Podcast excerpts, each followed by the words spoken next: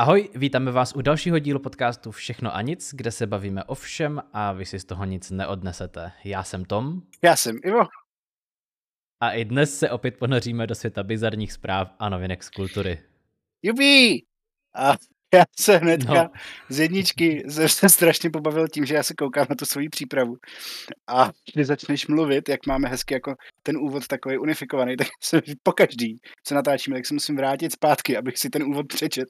A vždycky si s tím, že mám jenom dvě, dva řádky. Vole. Já jsem Ivo a Jupi. vždycky se k tomu musím vrátit, abych to nezapomněl. a já jsem velmi rád, že jsem ti to prozíravě napsal. ano, děkuji ti, děkuji ti, to je pravda. A přátelé, já mám update uh, ke zprávě, než na to zapomenu. A zároveň um, poděkování jedné naší posluchačce, což je uh, docentka, profesorka, magistra, uh, původně i bakalářka a snad ještě předtím i maturantka Marketka, což je naše uh, dvorní koreanistka. A ta nám vysvětlila, hrozně mě fascinuje, že nám teďka vlastně jako pros, v srpnu, ne v prosinci, pardon, v srpnu nám vysvětluje, jak to je s tím přepočítáváním korejského, uh, korejských let, když jsme tu zprávu řešili asi v Dubnu, ale uh, děkujeme, koreanisti přece jenom ten věk prostě řeší jinak. Takže ten update je to hrozně jednoduchý. Prvního první se vždycky připočte rok každému Korejci proto, aby uh, si třeba Korejec, co se narodil v březnu, nemusel vykat s Korejcem, co se narodil v listopadu a naopak, aby vlastně všichni, co se jakoby narodili v různý měsíce toho jednoho roku, tak aby měli jakoby všichni svorně ten jeden up. Protože jo, takže oni aby totiž... všichni měli stejný jakoby věk. Jo, jo, který jo. začíná protože, jakoby na začátku roku. Přesně tak, přesně tak, protože Korejci vlastně to mají, jako celou tu jejich komunikaci interpersonální mají postavenou jakoby na slušnosti a na různých suffixech a, a prefixech a všem možným jiným, čemu se říká fixy. A Vlastně jo. Interfixy. Přesně, ta, no úplně, úplně vším. Takže vlastně uh, 30-letý člověk bude jako úplně brutálně ultra zvořilý k 80-letýmu. No a pak právě přicházejí ty drobné niance, že uh, 12-letý kluk by měl být jako zdvořilejší ke 13-letýmu. Takže když se představují, tak si většinou rovnou fláknou, kolik jim je let a based on that continues. Mm-hmm. Super.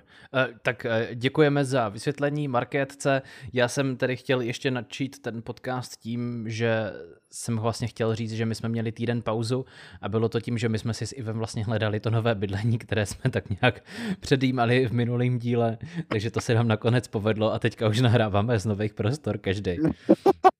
Ano, ano, ano, ano. Tom od maminky a já taky od maminky. Jenom s tím rozdílem, že on bydlí na půdě a já ve sklepě. Ano, je to tak. A bydlíme u stejné maminky. Přesně tak. Tak, uh, Ivo, jaký jsi, měl, jaký jsi měl teďka týden, nebo ty poslední dva týdny? Stalo se za ty poslední dva týdny něco uh, významného v tvém životě? Já vím, že to je taková otázka na tělo a že si ji jako absolutně nečekal. Je to, je to ale, tak. Pokud to... ale mám, ale mám, ale vím. Uh, my jsme začali uh, chodit s naším psem, uh, který se oficiálně jmenuje uh, Marvin Gerald Gelato uh, Markam, tak uh, s naším papírovým korgem jsme začali chodit teďka uh, na cvičák. Takže máme za sebou dva týdny cvičení. Takového ostrýho.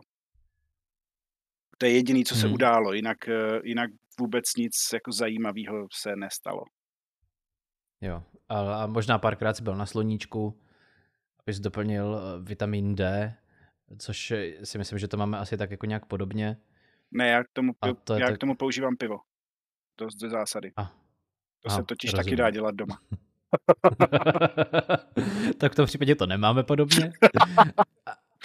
a co se stalo u tebe, Tome? A, No, já jsem byl taky právě na cvičáku. Eh, je takový strašně bizarní, že se tady eh, bavíme, jako kdybychom se strašně dlouho neviděli a přitom jsme na tom cvičáku byli spolu. Ale tak, je to takové okýnko pro lidi, kteří chtějí poznat naše životy. Je to tak. Chvilku to vypadalo, že jsme opravdu vzdálení známí. Ne, ne, ne, nejsme. Nejsme, je to tak, opravdu.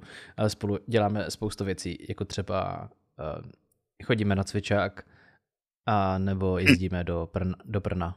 Je to, je to tak. tak. No, dobrá. Já bych, Ivo, přešel tedy k sekci novinek, protože To je určitě to, co naše posluchače zajímá. A zajímají je určitě ty bizarní zprávy a ne úplně naše ne tak moc bizarní nebo nebizarní životy. Takže já už bych rovnou přišel ke zprávám. Souhlasím. A přehraju nám náš jingle, který jsem zapomněl eh, v minulém díle. Vypořádali jsme se s Horákovou, Peclem a společníky. Vypořádáme se i s Mandelínkou Bramborovou, americkým broukem. Eh, pořád mám z tvého výrazu pocit, že to úplně neschvaluješ. Tady ten já jingle. jsem si totiž myslel, že to je takový pokus, ale já zkusím, hele, a nechcem zkusit spíš. No dobře, ale já si myslím, že bychom to do příště mohli malinko jakoby uh, boostnout. Tak. Dobře, a prozatím jsme neobdrželi žádnou oficiální stížnost uh, jak od posluchačů, tak ze strany KSČ, takže si myslím, že zatím je v pořádku to používat. Každopádně můžeme to určitě ještě prodebatovat. Může, jak, jak říká můj nadřízený, můžeme to pořešit offline. Mm. Tak. První zpráva, kterou tady mám, tak je ze Slovenska a zároveň vlastně z Maďarska. Ono si tady ty země tak jako nějak prolínají. Ono se často říká, že Slovensko je vlastně tak jako nějak Maďarsko. A světa div se, minulým týdnu to dokonce potvrdil maďarský premiér Viktor Orbán, který na sobotním setkání Maďarů označil Slovensko za odtrženou část Maďarska. Takže já bych chtěl tedy jenom říct, že už je to oficiální, že už to netvrdí pouze Češi, ale už to tvrdí další země Vyšehradské čtyřky. Takže už jako je to trošku víc na cestě k té pravdě a teď už jenom chybí, aby to uznalo Polsko a samotný Slovensko a je to doma. Já se strašně těším. Hele, ale tohle je jako výborný, výborný test, jestli třeba uh, jedna moje kamarádka Dianka poslouchá náš podcast taky, protože ona je Slovenka a mě by velice zajímalo, jestli mě přijde uh, třeba v pondělí nebo v úterý zpráva o tom, že bychom toho měli nechat o těch, o těch Slovácích. Ale tohle to mě připomíná, že já jsem teďka nedávno uh, se znova díval na uh, film Žižka a tam, a mě to jako celý tak jako přivedlo k myšlence, že bych se vlastně chtěl podívat, jak to s tím Slovenskem jako historicky bylo. A já se trochu bojím toho, že v určitý části jako Slovenska bude mít Orbán pravdu. Mhm, určitě. Byla velmi zajímavá první zpráva, ke které máme oba dva co říct. No ne, ale je to super, tak jako jo, tak uh, koho ještě, tak uh, mě by zajímalo, koho si daleko začne nárokovat, víš co, to je tak jako Putin prostě, ale tady ten kus země, to je ta malinkatá Ukrajinka, to je taky vlastně naše, teďka Orbán přijde s tím, že Slovensko je jeho a já trochu bych jako doufal, že Pavel přijde s něčím takovým jako, vidíte ten kus za Brnem, tak ta Vídeň, ta je taky naše. Nebo nějaký takovýhle bizárek. Uh, je to tak. Uh, já bych jenom chtěl tedy pozdravit kamarádku Dianku a chtěl bych jí vzkázat Hello, Hagi Vagi, což znamená maďarsky ahoj, jak se máš. Takže Dianku zdravíme až uh, na daleké Maďarsko. Já, já bych chtěl tady ještě doplnit, že uh, Orbán vlastně se vyjádřil ještě na celou Vyšegrádskou čtyřku a uh, vyjádřil se takhle. Češi v podstatě přešli na stranu federalistů, Slovensko se potácí, jen Poláci a Maďaři drží. Takže já už tak trošku předpokládám, že i vlastně Poláci tak jako nějak uznávají Slovensko jako část Maďarska, takže teďka už to opravdu jenom visí na té Diance, aby to tak nějak jako akceptovala. Takže ještě jednou, uh, Dianko, uh, hello, hogi vagi a myslím, že můžeme přejít na další zprávu raději. Jo, já jsem se teďka zasek, já se omlouvám. No, když jsme u těch Maďarů a Poláků, tak eh, já jsem narazil na zprávu. Poláci si o sobě myslí, že mají obrovský smysl pro humor a tady tento smysl pro humor se jeden polský turista rozhodl uh, uh, na letišti vyzkoušet. A Nenapadlo ho nic lepšího, než eh, když se jako chodí na ty, že jo, když chodíte těma uh, detektorama kovů a, a takhle jste jako v té uh, krátké, uh, co, většina lidí se snaží být v co nejkratší jako interakci s tím letištím personálem, že jo, co tam jako šasují pro drogy. Ne, že by ty lidi většinou sebou něco vozili, ale prostě nechceš, vole, prohlídku rutin. A mm. tady ten Polák se rozhodl, že udělá joke a že řekne, že má v kufru dva granáty. Na tento vtip a letiště samozřejmě zareagovalo tím, že to není vtip. Takže uh, zastavili odlety a začalo se, začalo se uh, prohledávat. Pak teda se zjistilo samozřejmě, že nic takového nemá, ale musel za, zaplatit uh, výjezd policejních pyrotechniků, kteří přijeli na místo a, a dostal samozřejmě kontrolu dutin. Protože kdo ví, kdo, kdo ví, co si dal. A na místě zaplatil uh, pokutu 500 zlotých, což je 2700 korun. A tvrdší tresty přijdou uh, nadále. Takže nejenom, že neodletěl do Turecka na dovolenou, ale ještě si už je, uh, ještě si tady tenhle ten debilní joke jako dost draze zaplatí. No, nevím, to jsou takové vtípky, Nevím. to, to jsou prostě takové vtipky jako hodný Poláka, no, ne? já nevím, jako, co k tomu mám úplně. ne, já totiž, já, si, já jsem si vzpomněl na to, když jsme letěli uh, s našima před xx lety, to je, to bude třeba fakt jako 10 let zpátky, možná díl zpátky, když jsme letěli s našima společně na dovolenou a nevím ani kam, jestli to bylo do Španělska, do Jirska a vím, že moje maminka se bojí lítání, takže se trošku mázla v autě po cestě na letiště a oni tam přišli s, takovou, jakoby, s takovým přístrojem, a na kterém byla taková bílá kulička na konci a to je vlastně detektor jakoby drog nebo něco něčeho takového, prostě nějaký jakoby chemický látky, že by to mělo jako zjišťovat, že oni ti projedou rukávy, jestli jako mm-hmm. nejsou nějaký stopový množství. A já když jsem to viděl poprvé, tak oni ne, že by si vybrali tu moji jako lehce, lehce opilou maminku, ani mýho otce, který vypadá, že by je tam zvládnul přeprat všechny, ale samozřejmě, že šli po mně protože já v, uprostřed své punkové éry, tak eh, jsem tak možná i trochu mohl jako působit tady tenhle ten, a já když jsem to viděl, jak ke mně jde s tím, s tím bílým jako s tou bílou kuličkou na konci toho přístroje, co vypadalo jako špatně udělaná polská kalkulačka, tak jsem si říkal, ty vole, co s tím bude dělat? Kam to bude strkat? Tady před lidma. No, nakonec to bylo dobrý a všichni jsme odletěli úspěšně zpátky. Ale myslím si, že tento moment, kdyby se mi eh, povedlo upustit podobný vtip, tak by taky mnoho lidí nikam neodletělo. Hmm. Já myslím, že kdyby zažertoval jako na to téma, že máš prezervativ plný eh, pervitinu v konečníku, tak si myslím, že bys dopadl jako chudák Polák. No tak pojď ty malá dětská mulo. My si tě tady, my si tě tady pěkně prohmatáme. Uh, dej tam další zprávu, protože mě to teďka svádí přemýšlet nad tím, jak, co za lidi pracuje na letišti, na letištní ochrance. OK. No, uh, další zprávy zůstaneme pořád tak jako nějak v té Vyšehradské čtyřce a tentokrát přímo v České republice. A tato zpráva se týká částečně kultury a částečně stále tak jako nějak lidský hlouposti.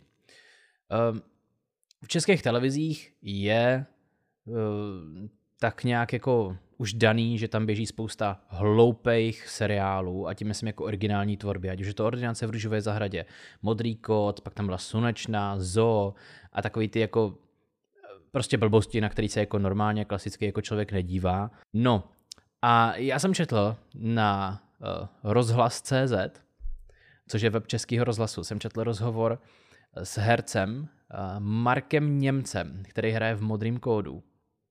A zaujal, zaujal mě tam jako jeden jeho výrok. A to byl, že on odešel ze seriálu Modrý kód, kde hrál doktora, kvůli tomu, že začal opravdu věřit, že je doktor. A jako docáhlo to až do takového, takového stádia, že on jako si opravdu myslel, že jako ví, co s těma lidma je špatně a že jako nějakým způsobem prostě začal i jako věřit těm svým schopnostem. Mm. Takže eh, z toho, z toho důvodu jakoby odstoupil. Což je jako bizarní, protože on se třeba jako bojí krve. Sám jako člověk. Takže se v něm jako začaly být tady tyhle věci a uvědomil si, jako, že není něco v pořádku. A jako přece jenom asi zvítězila ta rozumná strana, kdy si uvědomil, hele, jako já jsem, vole, nestudoval lékařskou fakultu, já jsem studoval skurvený damu, vole. Tak, a, asi jako nejsem schopný prostě jako zašít krvácející tepnu a tak se to jako měl vysrat, vole, trošku mi to leze na mozek. A tak teda jako odešel. Což uh, tady tohle mi mimochodem připomnělo vtip nesmrtelného Rickyho Gervaise, který když moderoval uh, jedny ceny, um, co to byl, Zlatý globus, myslím, tak si tam dělal legraci právě z těch celebrit různých v publiku. A jeden ten vtip, který utrousil, tak byl na, uh, na uh, Kiefra Sutherlanda, jmenuje se tak ten herec, že jo, který hrál v tom seriálu 24 hodin. Jo, jo, jo, jo. No a právě a ten vtip byl tak, že jako některé ty scény, kdy Keither, jakože, nebo Kiefer, kdy jako někoho chytí a zbije ho úplně, rozbije mu ksicht až na dužinu, tak ani nebyli ve scénáři.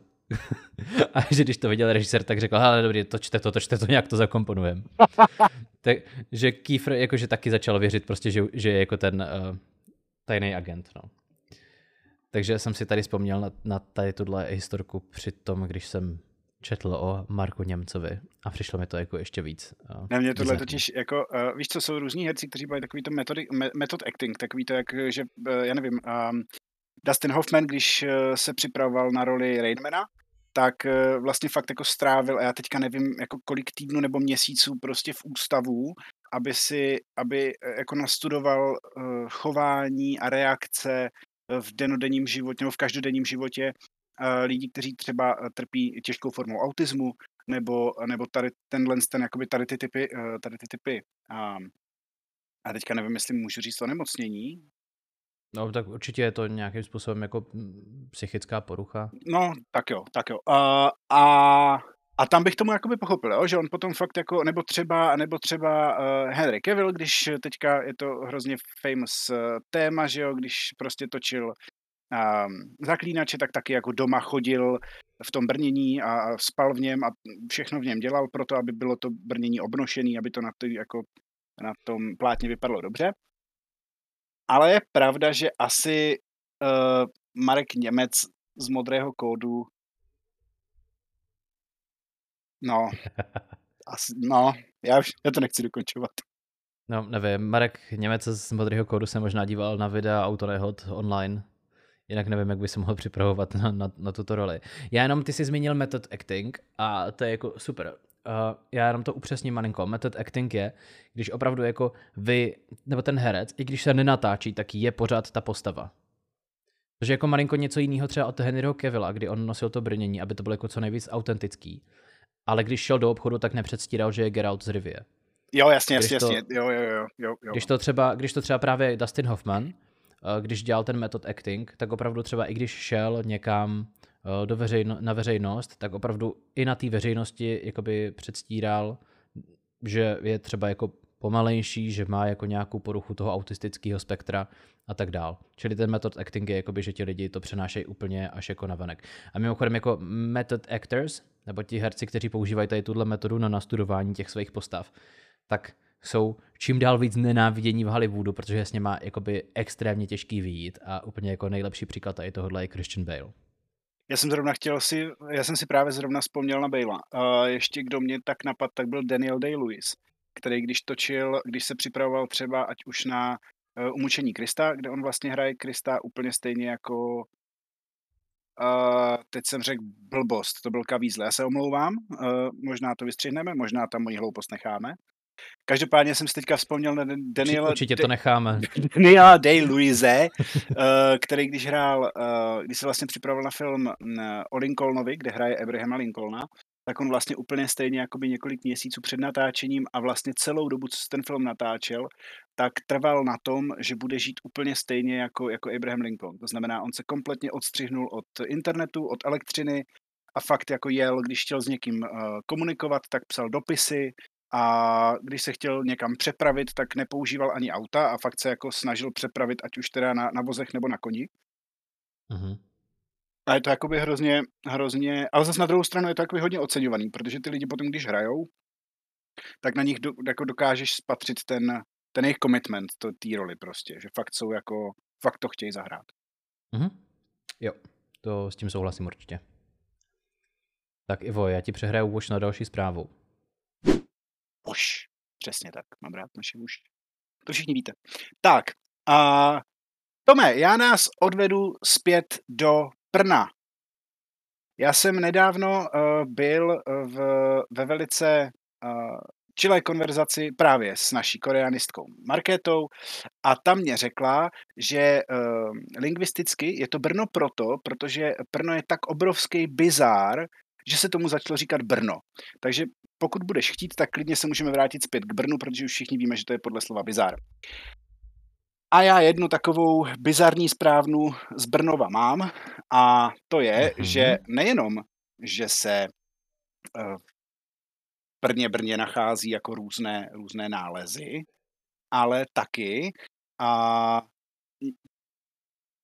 namlouvají průvodce tady těchhle z těch, tady těchhle z těch nálezů třeba předsedové ústavního soudu. Třeba jako je Pavel Rychecký, který namluvil teďka průvodce k nálezu Madony v Madoně. Proč říkám Madonna v Madoně? Ono to jakoby, ta zpráva je spíš um, spíš taková jako fakto, faktograficky vtipná, protože oni, uh, já chci přečíst citaci. Zpočátku ta socha vypadala zcela normálně, což miluju, tady tuhle větu miluju v tom kontextu. A to, my to jsme se hodí jí, i ale... na Brno jako samotný. Ano, ano, ano, ano. My jsme ji ale vzali na CT do fakultní nemocnice a co jsme viděli na snímku, už byla situace jiná. Věděli jsme, že vidíme něco zvláštního ale nevěděli jsme, co to vlastně je. No a, a... Pořád to sedí i na Brno, mimochodem. přesně, přesně. no, uh, v úplně, v úplně, v úplně uh, zkratce uh, v Brně se rozhodli restaurátoři, že budou opravovat sochu a, a v té soše našli jinou sochu. A dělalo se to tak, že když ta socha byla už, a já teďka použiju úplně jako debilní formu, ale když ta socha byla už uh, jako omodlená, když už jako mnoho věřících si na ní chtělo šáhnout, nebo prostě už ta socha byla jako hodně, mm. hodně stovky let stará, tak uh, Italové uh, dělali to, že kolem té sochy vlastně udělali novou sochu, že vlastně udělali takový, jakoby, takový oblek. Mm-hmm. No, standardně se dělala ta stejná socha. V Brně ovšem ukryli sochu v těle úplně jiné sochy. Takže Uh, takže tak. Takže Prňané už v tom 18. 19. století byli takový hodně um, hodně zvláštní. Oni zjistili, že se na jihu Itálie něco dělá, tak to udělali po svým, no. Jo, a to, to bych řekl, že to je jako celkově asi takový uh, trademark pro Brno. Jo, jo, jo, jo, souhlasím. Ve světě se to dělá a my to uděláme taky, ale jako hodně po svým. Mně uh, právě hrozně se líbí, že celá ta Rycheckého promluva začíná větou Brno je pro mě město, které skrývá nová a nová překvapení. o ano, o jistě. tak, tak to, toť tak, moje zpráva z Brna. Já jsem vlastně to chtěl ještě jako tak zaobalit, že uh, i zakladatelé Brna jako obecně vlastně viděli, že ve světě jsou města a oni si chtěli taky založit město a udělali si ho po svém. Se... To dávalo. My jsme, uh, my jsme nedávno měli právě v závislosti na tom, na tom českém středověku, tak jsme měli uh, jako, jako rodinnou debatu u, u, u večeře, kdy jsme vlastně řešili jakoby nejstarší města a moje slečna tím, že ona má Brno velice ráda, hrozně ráda tam jezdí a tráví čas. Furt stále jsme nepřišli na to, proč, tak uh, ona tvrdila vlastně, že Brno je taky jako brutálně starý. A ono, Brno je jako opravdu hodně starý město, ale třeba ku podivu, světe div se, jsou i starší města v České republice. Je to tak. A dokonce bych se odvážil říci, že hezčí. tak to, každý, a to každopádně. Že jsou, že jsou to i města, která dávají smysl. A dává smysl eh, si je i ponechat a třeba nevypálit. Dobrá. A já si přehraju další zprávu.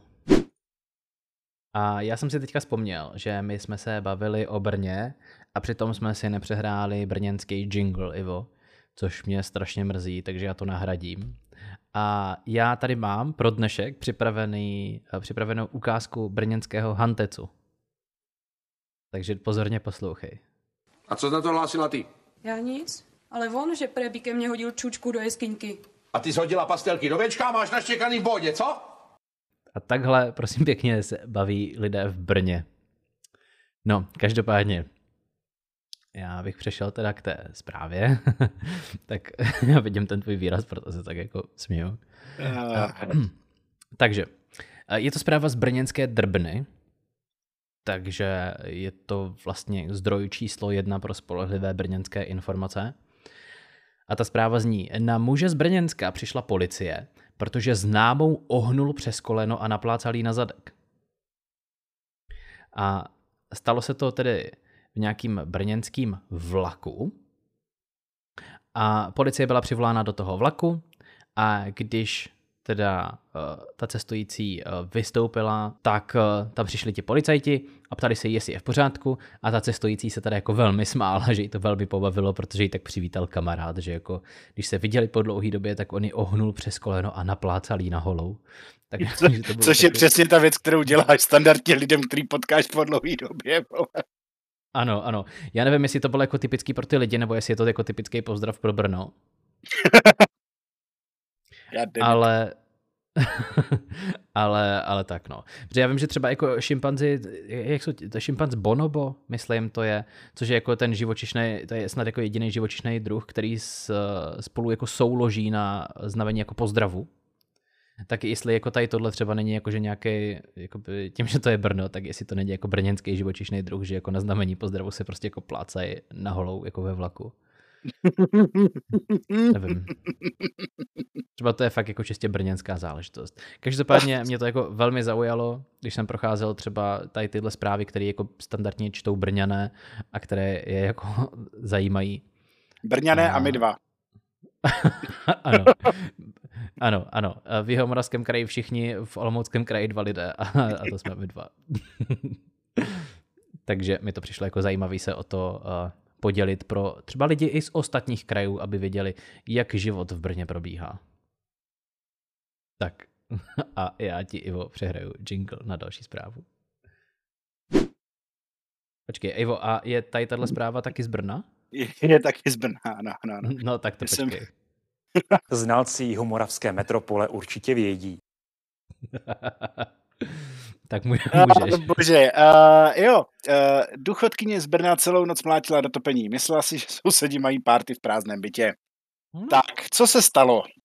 Mm, důchodkyně z Brna se rozhodla, že půjde spát, ale nešlo jí to, protože ze zhora, z horního bytu slyšela obrovskou, jako obrovskou párty tak eh, začala mlátit uh, nějakou tyčí, asi teda svojí hůlkou, do topení. A protože to jsou takový ty, že jo, klasický jako asi panelákový ve stavbě, takže mlátila to topení, aby to ten zvuk přenesl nahoru. Uh, důchodkyně z Brna, respektive seniorka, uh, zcela logicky tím začala srát celý zbytek paneláku. Mm-hmm. A jako reálně to dělala jako hodně dlouho do noci. prostě si sedla k topení a jela jako na Triangle, takže sousedi zavolali policajti, ti přijeli, no a zjistili, že v bytě nad paní uh, seniorkou nikdo nebydlí a nikdo nebydlel už několik měsíců. Takže na babce konto, jakoby strašilo ve věži. Tak, tak, no, na to konto paní teda zbalili a, a odvezli, odvezli do nemocnice, protože no, bylo to blbý. Každopádně paní, uh, co jako volala na ní ty policajty, tak se jako hrozně bála, protože tý sousedce je 94 let, to znamená, uh, jo, paní prostě mlátila freneticky do toho topení, tak aby jí fakt něco nebylo, třeba, že jo, má, známe ty zprávy, jak paní upadne a, a mlátí do topení, vole, hůlkou a pak ji najdou, že jo, po mm. infarktu nebo po něčem, takže je to takový, jako to každopádně, um, i toto se v Brně může stát, že slyšíš párty, která není, protože to je město ne, netušených možností a a v Brně se jede furt. No, tak eh, to dozajistá. Třeba, třeba si paní myslela, že eh, opatro, víš, si tam někdo jako plácá na holou. se dlouho neviděli. A, a bouchala, že chce taky. Mm. No. chce taky, že je taky dlouho neviděla. Ach no. jo. Tak uvidíme, tak snad bude paní v pořádku. No a tak snad jo, snad, no. Snad, snad ji brzo pustí domů, ať může zase jako v Doufejme, si bouchat do topení. Doufejme, že nebude bouchat do topení i v, tom, v té nemocnici. Už to stižte, Operujte tišej. Umírejte potichu. Tady jste v Brně, ne v Praze. Oh, bože. Tady nejste na Václaváku.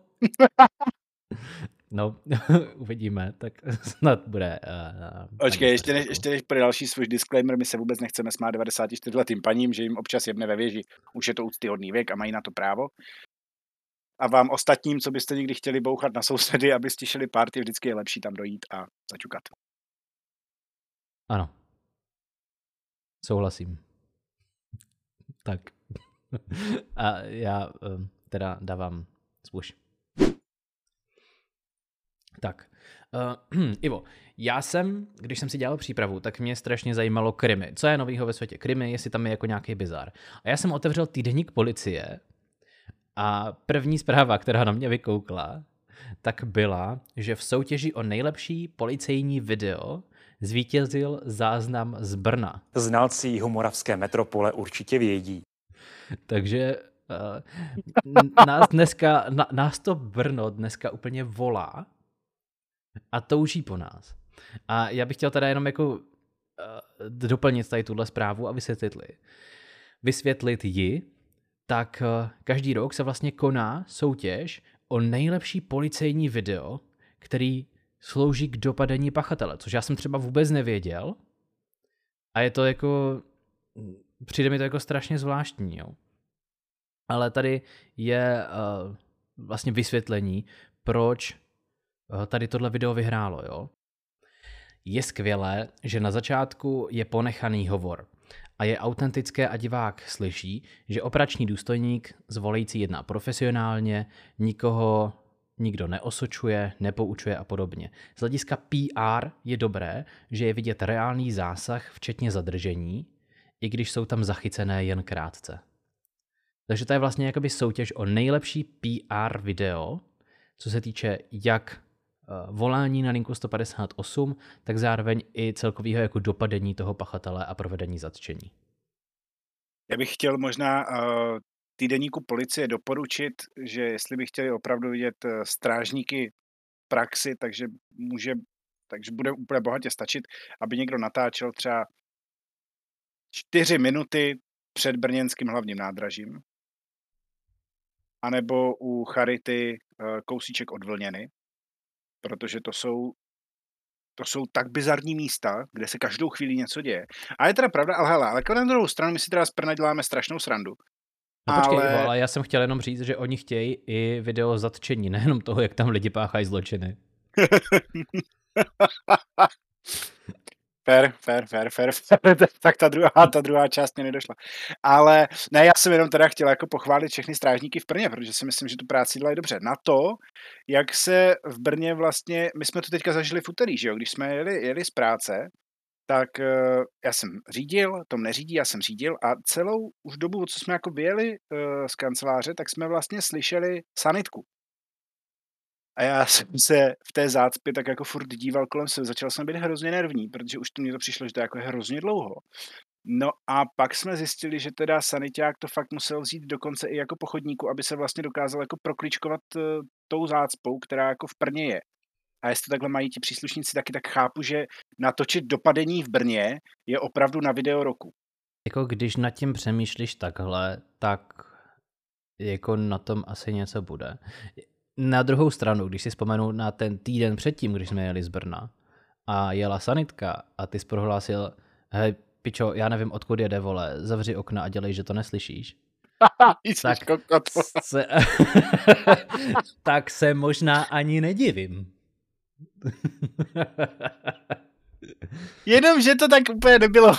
Jsme zrovna projížděli pod uh, takovým, takovým Ježíš Maria, ani nevím, jak se v, Brně jmenují ty městské části, ale jeli jsme jakoby od, uh, od autobusového nádraží směrem, a, směrem na Holandskou a tam projíždí člověk pod takovou jako silnicí, že jo takovým jako tunílkem, nebo prostě nad nadjezd, pod nadjezdem člověk projíždí. Já jsem nevěděl, kde to houká, protože přede mnou za mnou nic nebylo, tak jsem rozhodl, že nechci, aby mě ten zvuk obtěžoval, protože jsem nikde nic neviděl, jak by samozřejmě uhnul. Chudáci prňané, teda, Tome. Ano, třeba zrovna vezli tady chuderu 94 letou paní do, do nemocnice bouchat na trubky a by, tak vážení přátelé, a byli jste teďka svědkem toho, jak se rozpadlo naše přátelství na prachu.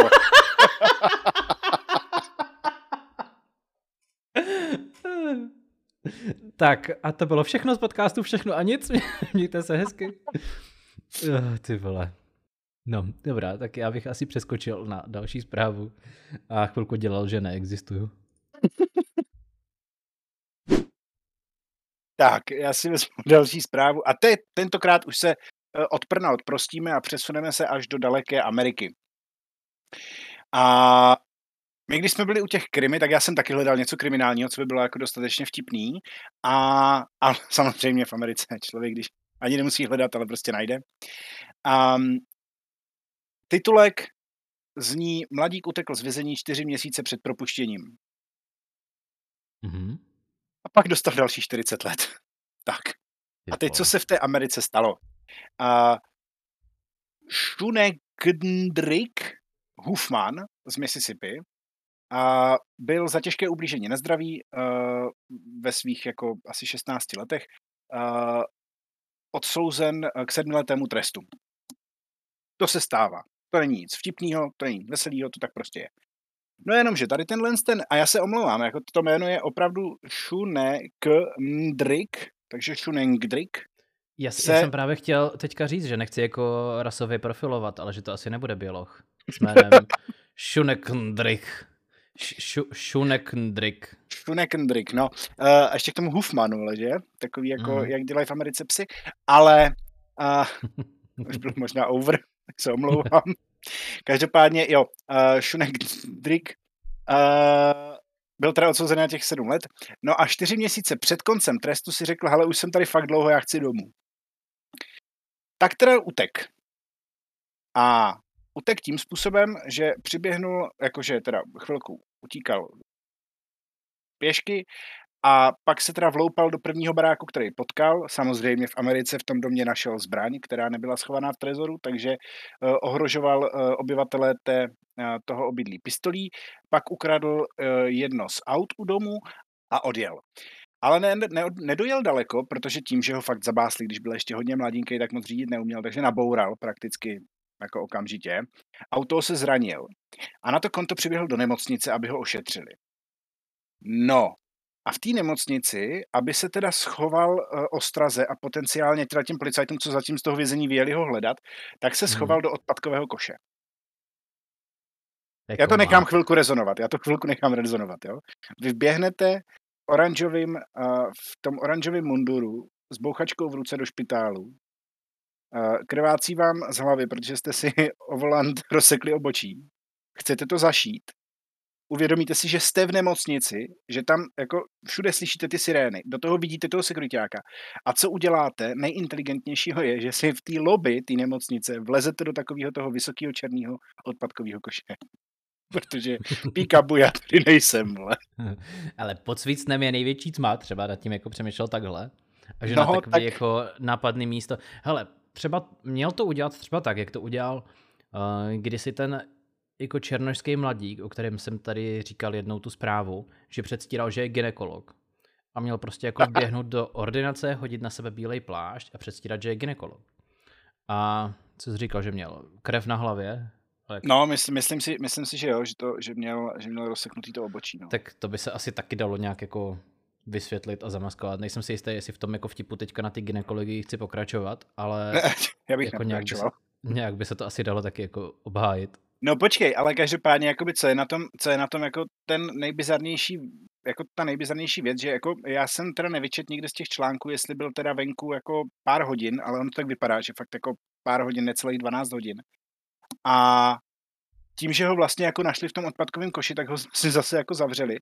A když ten soudce teda uh, jako mu posčítal všechny ty věci, co jako vlastně Čech se dopustil, za prvý prchnul z toho vězení, za druhý ohrožování zbraní, za třetí já nevím, co dál prostě, tak mm-hmm. ho vlastně jako souvisle odsoudili na dalších 40 let. Takže týpek, kdyby to ještě mm-hmm. 4 měsíce zvládnul, tak mohl být úplně v klidu. Mohl si začít třeba nový život, kde se rozhodne, že nebude dělat bordel. Ale místo toho si ze 6 let a 8 měsíců to prodloužil na 46 let a 8 měsíců, což si myslím, že je jako dost, dost ostrý. Každopádně, když jsme o to, já bych to chtěl trošku rozvíst, protože A teďka poslední jako několik uh, měsíců a let, uh, když jsme v, u, tý, u toho amerického práva, tak samozřejmě uh, by to bylo od nás nekolegiální, kdybychom nezmínili uh, práci jiných novinářů a to je hlavní novinka amerického, uh, nebo novinka, hlavní stálice amerického právního systému a to je Donald Trump, který Oj, oj. si, který si ve čtvrtek, a, což je teďka vlastně dva dny zpátky, my to nahráváme v sobotu, takže vlastně dva dny zpátky, se si vyslechl obvinění ze čtyř zločinů, kdy v těch čtyřech zločinů eh, čelí 78 různým obviněním. A to, co mu hrozí reálně, tak tím, jak už jsem to zmínil, v Americe se ty tresty sčítají, tak eh, prez, eh, bývalému prezidentu Donaldu Trumpovi hrozí aktuálně 641 let za mřížemi. Já chtěl zopakovat absurdnost amerického právního systému. 641 let, nikoli dní ani hodin. Takže, takže tak no, prostě neprchejte před koncem vypršení uh, trestu z vězení a v ideálním případě, když jste prezident, tak si prostě z Bílého domu v Americe neodvážejte jako důležitý státní dokumenty, který pak řeknete, že vlastně nemáte, i když jsou jako u vás v pracovně na stole jako první, co když tam člověk vejde, tak uvidí. Mimochodem přesně takhle se na to přišlo, že opravdu oni si teda jako zařídili tu obsílku, že jo, přišli k němu vyslíchat a tady ty dokumenty našli otevřený na stole, jak si s nima zrovna Donald pročítal. To je, jako je, vole, psycho, vole. To je hodně... Mm. Takže tak, no. takže to za mě uh, z Ameriky a z, z Krymy. Tak a když už jsme teda u těch útěků, tak se přesuneme do Somálska, kde se konal běh na 100 metrů v rámci univerziády mezi univerzitami různých států. A byla tam jedna běžkyně, která eh, zaujala vlastně všechny diváky, nejenom v publiku, ale i na internetu. A zaujala je tím, že doběhla o 10 vteřin později než všichni ostatní. A tak a kdybych to měl uvést do kontextu, tak vlastně první místo obsadila běžkyně s časem 11,58 vteřin. A tady ta naše poslední běžkyně obsadila to vlastně poslední místo eh, s časem 21,81 vteřin. Čili opravdu o více než 10 vteřin spoždění eh, oproti prvnímu místu. Eh, já jsem jinak říkal, že se přesuneme do Somálska, tady, tady tato univerziáda se konala teda eh, ve městě Chengdu v Číně, ale tady tato běžkyně na posledním místě byla ze Somálska. Takže to jenom ještě uvedu na pravou míru. A teď probíhá vyšetřování a probíhá vyšetřování z toho důvodu, že ta běžkyně ze Somálska tam vlastně neměla absolutně co dělat, protože během toho, co všichni doběhli a šli na kafe, tak ona ještě jako byla na té trati v podstatě. A zjistilo se, že je to neteř somálského ministra sportu Mohameda Bareho. Který Já teda... doufám, že taky dostane nějakou medaili, vole. Za, nebo uh, Danone, Somál, somálskou odnož Danone dostane.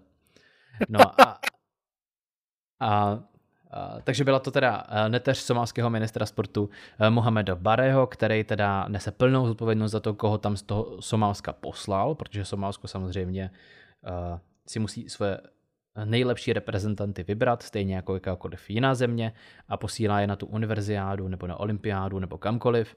A on vybral právě svoji neteř, která očividně nemá žádné predispozice k tomu, aby na nějaký univerziádě nebo na čemkoliv jiným soutěžila. Tak. Já jenom chci říct, že já jsem tady tohle, já jsem viděl to video, protože já jsem tu zprávu našel uh, pod, uh, pod trošku něčím, jako pod trošku jiným titulkem, respektive uh, já jsem ji našel na jiném zdroji. A tam bylo, že uh, somálská běžkyně se nevešla do záběru a já jsem nevěděl, něco takového, já jsem vlastně nevěděl, co si pod tím mám představit. A tak jsem to otevřel v domění, že teda asi bude jako ta, ta slečna eh, větších proporcí a že třeba se jako, nevím, a pustil jsem si to a to video je mě, mě toho videa vlastně jakoby, jakoby na jednu stranu hrozně líto a na druhou stranu to je jakoby hrozně komický, protože na té holce je vidět, že si fakt jako užívá uh, svůj sen, že běží uh, běžecký závod, uh, na který by se v životě nemohla dostat.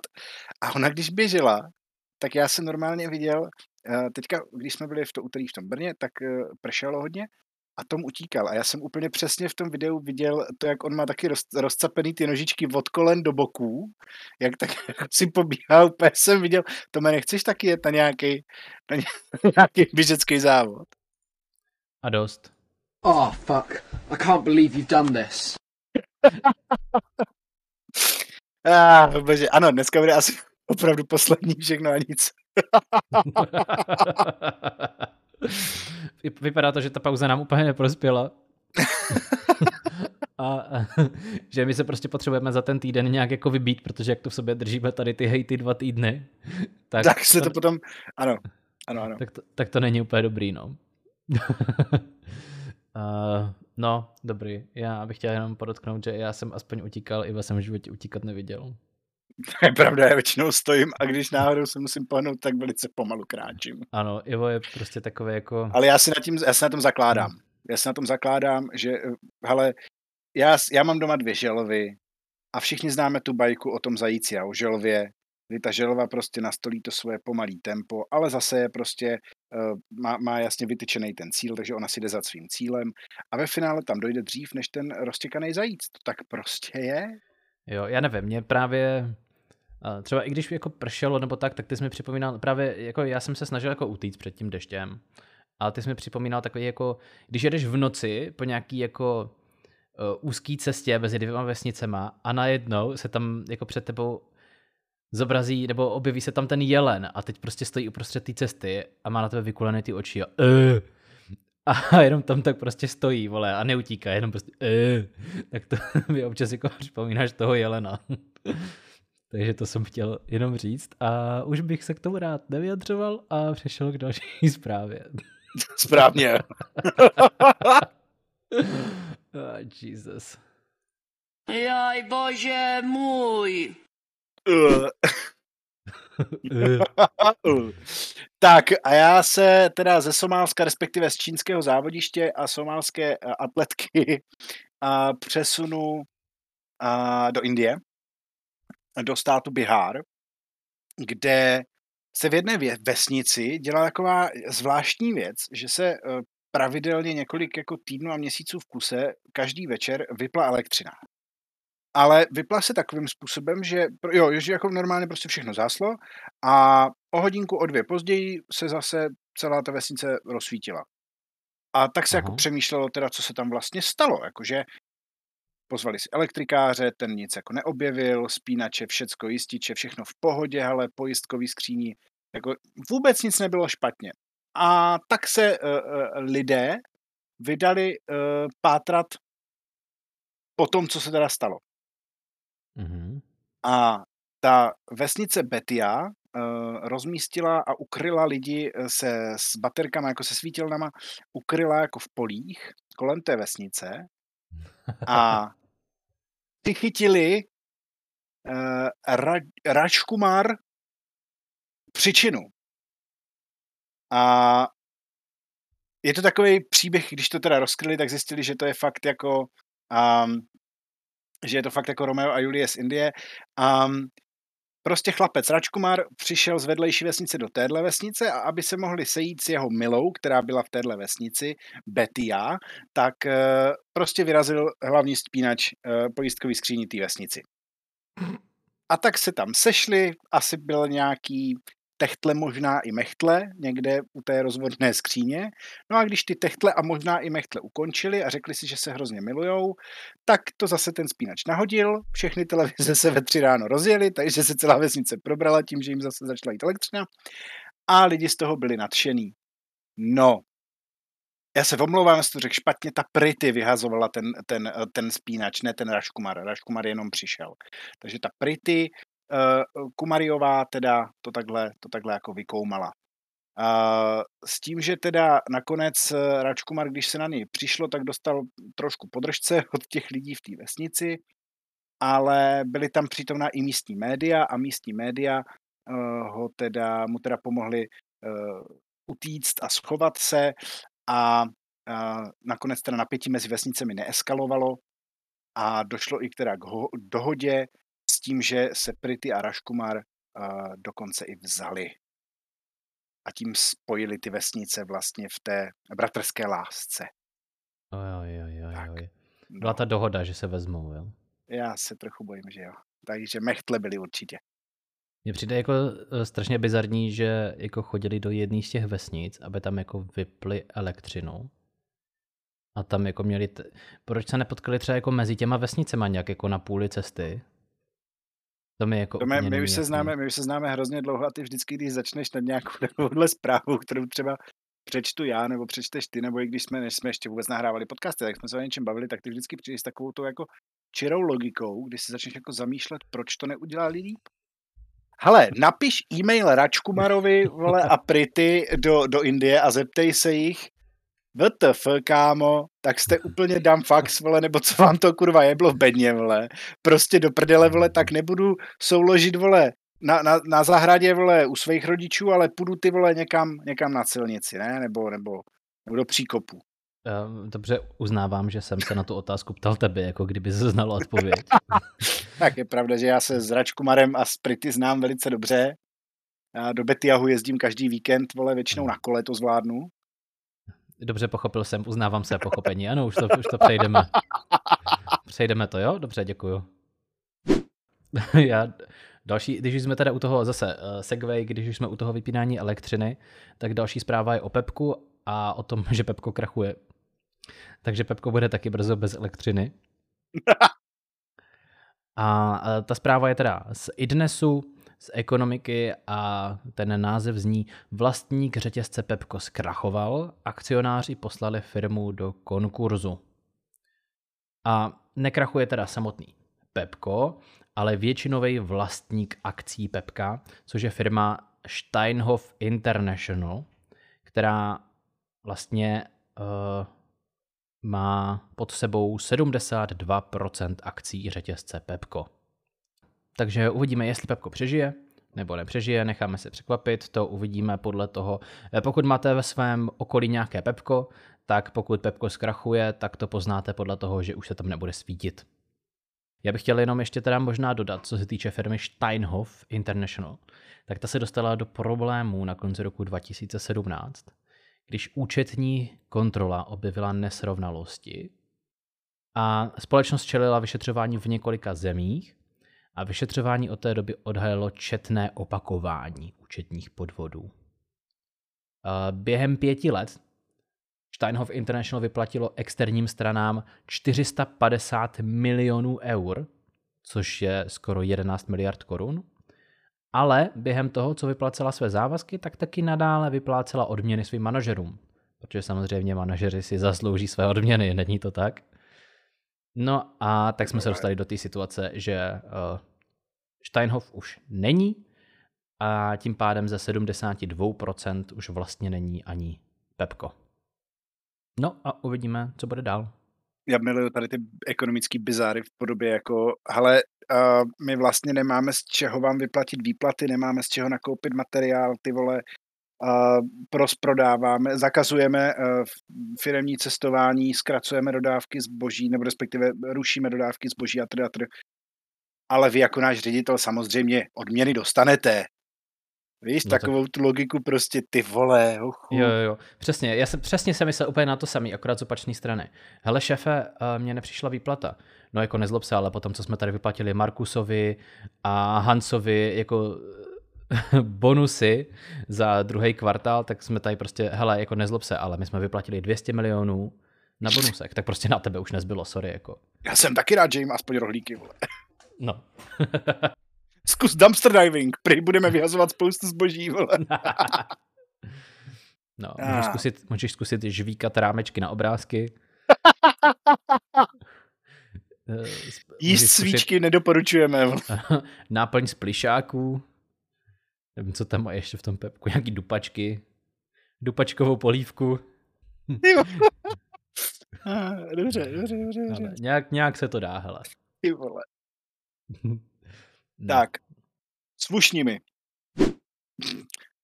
Děkuji. A já se, já se budu držet tady u podobného bizáru. Um, já se teda přesunu do, do uh, daleké a vzdálené Anglie, uh, kde britské úřady uh, mají problém, protože lidi nestíhají na zelenou přejít přechod. Mhm. A kdyby vás zajímalo, jak je to možný, tak není to kvůli tomu, že by se zkrátila doba, jak dlouho svítí zelená. Ale angličané tlousnou. No. Jako opravdu, ta zpráva je o tom, že angličani tloustnou a nestíhají chodit na zelenou vole přes přechod. Takže uh, Britové se rozhodli, uh, že udělají, uh, a možná by jim pomohlo, kdyby pracovali v krachujícím pepku a dali dupačkovou polívku. Takže se rozhodli, uh, že teda prodlouží uh, čas sví, sví, svícení, svícení zeleného panáčka na přechodech o 20%. A kdybyste chtěli jako tak nějak trošku vědět eh, nějaký background tady k tomu, tak uh, ty normy, jak dlouho by měl svítit zelený panáček, začaly zhruba v 50. letech, uh, kdy o dvou standardních jízdních pruzích svítí 6,1 sekundy, což předpokládá rychlost chůze alespoň 1,2 metru za sekundu. Mhm. No, což jsou zhruba dva kroky, takže prostě jdeš. No jenomže to se právě ukázalo, že není úplně funkční, protože spousta lidí ten 1,2 metru jako nezvládne a během té jedné sekundy. Takže eh, to zvedli o metr za sekundu jakoby nahoru. Takže ten um, návrh toho zákona prodlužuje čas na svícení zelené na 7,3 sekundy. Což jsou jakoby hrozně uh, stupidní čísla, ale když si to zkusíš jako stopnout, když bys třeba jako chtěl jít 7,5 sekundy, jak daleko se dostaneš, tak, tak je to... Já nevím, já teda, my jsme si pár dílů jako říkali o tom, jak jsme vlastně tustí, ale furt si myslím, že za 7, nebo za 6,1 sekundy jako zvládneš přeběhnout celý barák, vole. Jakože Mhm. chápeš. No, no takže uh, Britové tloustnou a bude se jim prodlužovat svícení zelené. Mě by zajímalo, jestli to měřili, jak dlouho by to těm lidem trvalo, kdyby se kutáleli. Yes. Já jsem si vzpomněl, a tady u té uh, reportáže jsem si vzpomněl na film Wall-E, a což je jako Pixarovka, že jo? A je to Mhm. o tom robotkovi, kde tam jsou všichni ty lidi jako na takových těch pojízdných levitujících eh, křeslech a Mhm. jsou tak tlustí, že vlastně už jako nestanou, ne, nezvládnou nikam dojít. A jeden z těch jakoby uh, takových těch easter eggů, jak se tomu říká, takových těch jako skrytých fun factů, tak je, že když se, uh, když tam je ta scéna s tím kapitánem na tom kapitánském můstku, tak oni tam mají jakoby všechny ty kapitány vedle sebe vidět na těch portrétech, jak byly jako Mhm. těch několik set let. A tam jakoby přesně vidíš, jak oni přibírají. Jak to začíná na takovém tom jako, um, nevím, 90 kilovým kapitánovi a končí to na tom 400 kilovým, kde pro ně je opravdu jednodušší prostě přijet a toho člověka odkutálet někam, než aby ho chtěli zvedat a vrátit zpátky na, ten, na to levitující křeslo. Takže myslím si, že tam ještě nejsme, ale blížíme se. Mhm. No, je, je pravda, že světová populace opravdu tloustne, takže asi toho nejsme úplně daleko. A, dobrá. Já se přesunu k další zprávě. A když jsme u těch tlustých lidí, tak já se tady vyjádřím k úplně nejhubenějšímu člověku, který ho znám. Já doufám, že uh, pozorní posluchači tak nějak jako si všímají toho, jak máme ty zprávy krásně seřazený dneska. Uh, moje zpráva je, možná bych neřekl ani bizarní, jako spíš zbytečná, ale vyskočila na mě na Facebooku a já už jsem to říkal Ivovi, proč jsem to zrazoval uh, do toho, do toho segmentu tady a to je, že jsem si vlastně říkal, proč to je vůbec zpráva. Tome, ty si chtěl podtrhnout to nic v našem názvu, že? A to je, to je vlastně ono, ano, přesně, děkuju, děkuju. to, to, je, to je vlastně nic. Jestli si pamatujete, uh, jestli jste viděli film Láska nebeská, v angličtině je to Love Actually, tak uh, ten film se stává z mnoha, mnoha různých příběhů a podpříběhů a jedním z těch příběhů, uh, který se odehrává právě na Vánocích, tak je příběh malého chlapce, asi devítiletého, jehož otec je Liam Neeson a který mu umřela žena a tomu chlapci teda maminka. A je tam zamilovaný do nějaký jako holčiny, myslím Adriana se jmenuje, nevím, nejsem si jistý, je to jedno. A tady ten malý chlapec, už teda není malý chlapec, ale je dospělej. Ten herec se jmenuje Thomas Brody Sangster, hrál mimo jiné i v Game of Thrones, anebo v sérii Labyrinth, tuším se to jmenovalo. A tady tenhle chlapec, jež stále vypadá na 15 let, ale je mu už asi 30 nebo 35 let, tak si vzal v minulém týdnu bývalou manželku Ilona Maska. To je vlastně celá zpráva, celá... Uh, Děkujeme ti.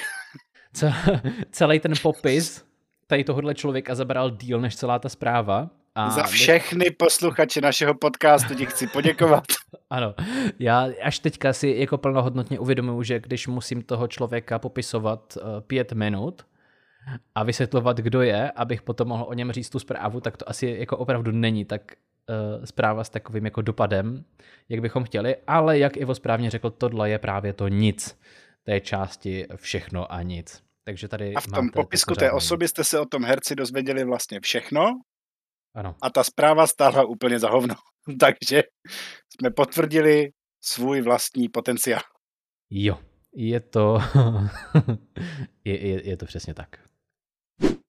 Tak, já se, uh, jo, ale navázat na takovouhle zprávu je hodně těžký, takže já vezmu hodně high caliber a budeme zase jakoby do dětí. Já jsem zjistil, že spousta zpráv které jsou jakoby v té kriminologii nebo v eh, kri, kriminální a jsou jakoby bizarní, tak eh, můžou obsahovat i jakoby smutný fakta.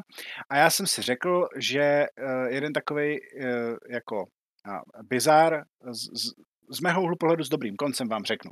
Tak, v daleké Indii v tak a teď jsem ztratil tu provinci i to město, tak to se omlouvám a hledat to nebudu.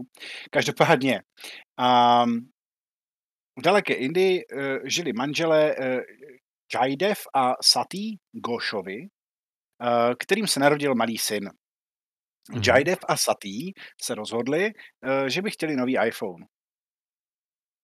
A okay. Jaidev a Sati se na to konto rozhodli, že by vlastně mohli něco prodat. A tak co jiného prodat, než to malý miminko. Ty vole. Takže Jaidev a Sati Goshovi prodali svého osmiměsíčního syna, aby si na natáčení videí mohli koupit nový iPhone. A nahlásili je sousedi, kteří teda, uh, já, jo, pojďme, pojďme tu citaci dát, pojďme tu citaci dát. Uh, po výslechu se matka k činu přiznala a sdělila, že s manželem chtěli peníze použít na výlety po celém světě, aby mohli vytvářet obsah pro Instagramové uh, videa. Je, to je, to je jakoby přímo prostě to vysvětlení a teďka hm, jsem přečetl špatný citát, za to se trochu omlouvám. Každopádně uh, oni je uh, nahlásili sousedi, protože si všimli, že už dlouho neviděli to dítě, ale viděli ty dva manžele, jak pobíhají s jedním telefonem, oba dva. Po obydlí. A tak to jim přišlo takový jako divný. Takže jako co s tím? Nicméně, oni tím, že chtějí jezdit na výlety po celém světě, aby mohli vytvářet obsah pro ty Instagramové stránky, na ty, na ty takzvaná Reels, na ty videjka, tak uh, oni taky se snažili prodat svoji sedmiletou dceru. Ale už nikdo nechtěl, protože už to nevychováš, to už je prostě moc starý. No a nakonec teda nejenom, že sousedili, ale i ty lidi, kterými byla nabízena ta sedmiletá dcera jako, uh, jako bezdětný pár, tak to všechno nahlásili. Policajti dali dohromady, uh, dohromady obvinění a teda uh, ty dva teda od, odsoudili. S tím, že toho chlapečka teda jako eh, ten chlapeček toho si koupila nějaká, nějaká jakoby paní, která byla sama a uh, toho chlapečka sebrali, chvilku to jako vyšetřovali a pak se teda paní rozhodla přihlásit o pěstonskou péči a teďka se jako řeší, že by ho teda jako mohla reálně dostat, protože ta paní byla opravdu jako uh, relativně zámožná a hmm. relativně jako by se o něj dostala, dokázala postarat uh, hodně hezky, takže se přemýšlí nad tím, že by jako toho, toho chlapečka reálně dostala. Tak e, nicméně dobrá zpráva je, že chlapeček je v pořádku, sedmiletá holčička je v pořádku a přemýšlí ta stejná paní, co toho chlapečka původně koupila, že by si adoptovala i tu holčičku, protože ty rodiče jsou fakt kokoti. Takže možná dostanou ty dvě děti jako daleko lepší, daleko lepší výchovu, než by mohli e, dostat od svých, od svých rodičů. No. Takže tak. Já teď No. trochu čekám na tvoji reakci, já jsem fakt zvědavý, co na to řekneš. Já, mám, já mám trošku flashbacky právě uh, z té předchozí epizody, kdy tam chtěli, uh, kdy maminka chtěla nechat zabít svého kojence za uh, v podstatě hodnotu jako uh, ojetý fábie. ano, myslím, že to bylo 3000 dolarů, že? 3000 dolarů, ano. Myslím, že 3000 dolarů, ano, vycházelo to nějakých 70 tisíc korun. S tím, že, s tím, že uh, uh, se omlouvám, faktografická poznámka. Um, ten iPhone 14 teda, o který se bavíme, tak eh, on se eh, prodává za zhruba 27 tisíc eh, jako českých korun. Mhm. Jo, což já nevím, kolik je na rupie, nevím, jako, jak moc je to jako přepálený v Indii, jak moc je to drahý, ale, ale i tak, ty vole, jako... Tam to bude asi Jako levnější, protože tam to montujou. No on se právě jako přímo v Indii prodává za 27 tisíc korun. Jo, takhle. Jako to už je přímo indická, indická cena, takže ono jako, jako asi je to fakt jako dost. Na druhou stranu jako no tak. Tak budou Hmm. moc nahrávat s novým iPhonem Reelsy ve vězení. No. Oni jim ho tam asi teda nenechají, vole, a pak jim ho vrátí třeba, až vylezou za 10, 15, 20 let. Kdy už zase ten telefon bude k hovnu, takže budou muset udělat nový Hmm. dítě, prodat ho a zase koupit nový telefon. Hm, tyva, ale tak, ale, ale víš co, telefon mají. Jako, když se, nad tím, když se nad tím zamyslíš, tak hlavně jako te, Ten telefon, příběh dopadl dobře, hele, telefon mají, děti se budou zůstal, taky dobře, telefon jim zůstaj, zůstal, děti nemají, takže za mě to je jako win-win situace. no jenom to cestování je trošku, trošku No, jako, tak- jako problém, ale to se vyřeší. Tak asi budou cestovat jakoby do věznice. Tak můžou nahrát nějaký reel po cestě. Přesně. No, No, no, jako je to strašný. Tome, pojď nás pobavit něčím lepším. Uh, dobrá, já nás přesunu do Hongkongu. A v Hongkongu se stala nehoda. Trošku je to spojený taky s iPhonem. Ale tentokrát to není Int, ale je to francouz. Je to 30-letý francouz, který se jmenuje Remy Lucidy. A já jsem říkal teda, že je to francouz, ale spíš to byl francouz. A Remy měl totiž takovou jako oblíbenou kratochvíli a to sice, že lozil na výškové budovy a tam se právě natáčel na iPhoneu, který měl připojený na tu selfie tyč a na výšce těch výškových budov se natáčel, jak je jako strašně, uh, v angličtině se tomu říká daredevil, že jako uh, nějak jako poráží ten svůj strach z výšek a že se jako nebojí a že lozí na ty výškové budovy a tak dál. A natáčel se u toho, dával to na Instagram a byl tady tímhle strašně slavný. No a právě takhle odcestoval do Hongkongu, že tam vyleze na nějaký jako mrakodrap a tam se nějak procházel po nějaký římse a když se u toho takhle jako natáčel, tak mu nějak jako uklouzla noha a vlastně pak už toho 68. patra bylo 67., pak 66., 65. Eh, Nebudu to tady Stačí, stačí, stačí, pochopili jsme to. Nebudu to tady odčítat uh, celou dobu. Každopádně uh, jenom bych vás jako nabádal všechny posluchače, abyste byli opatrní a nelozili na výškové budovy, protože to není ten pád, co vás zabije, ale je to ten kontakt se zemí. Takže buďte na sebe velmi, velmi opatrní a nelozte na výškové budovy bez jištění. Bych chtěl říct, že tak bez zjištění. Tohle to jsem chtěl dodat jako faktografickou poznámku. Uh, já jsem teďka viděl, já mám strach z výšek a vždycky, když narazím na nějaký video, který je z výšky, tak se mi, tak se mi udělá velice nevolno. A každopádně jsem uh, to zvládnul a podíval jsem se na video týpka, který uh, má svůj job a to je, že na takových těch vzdušných elektrárnách, jak mají ty tři vrtule, tak on tam, uh, on tam vlastně vyleze nahoru a jednou za šest měsíců musí z bezpečnostních důvodů vyměnit žárovku, která bliká, aby vlastně do něj nebourali letadla, že jo. Mhm. A ten týpek za to má jako hromadu peněz, všecko je jako v pohodě, ale má tam tři, tři, vždycky jako po celou tu dobu, co leze nahoru a co je nahoře, tak má vždycky tři eh, body, kde je jakoby jištěný, takže i kdyby jeden z nich, jedno to ládo prasklo a on třeba, jemu se smekla noha, tak vždycky má jakoby dvě další, který ho jako udrží, takže je to relativně bezpečný. On se k tomu teda vyjádřil tak, že je to jako nejbezpečnější job na světě, že ta pravděpodobnost, že on s tady tímhle jištěním jako může spadnout a zabít se je asi eh, 16 tisíckrát větší, než že umře v autě, nebo respektive menší, než že umře v autě při bouračce. Mhm. A Já jsem viděl několik videí třeba parkouristů, kteří jako skáčou přes baráky v Paříži, kteří fakt jako běhají mezi těma domama po těch střechách Ano. a z toho je mi ale vždycky kekelně, úplně kokotně, úplně fuj. Eh, Úplně tady- fuj.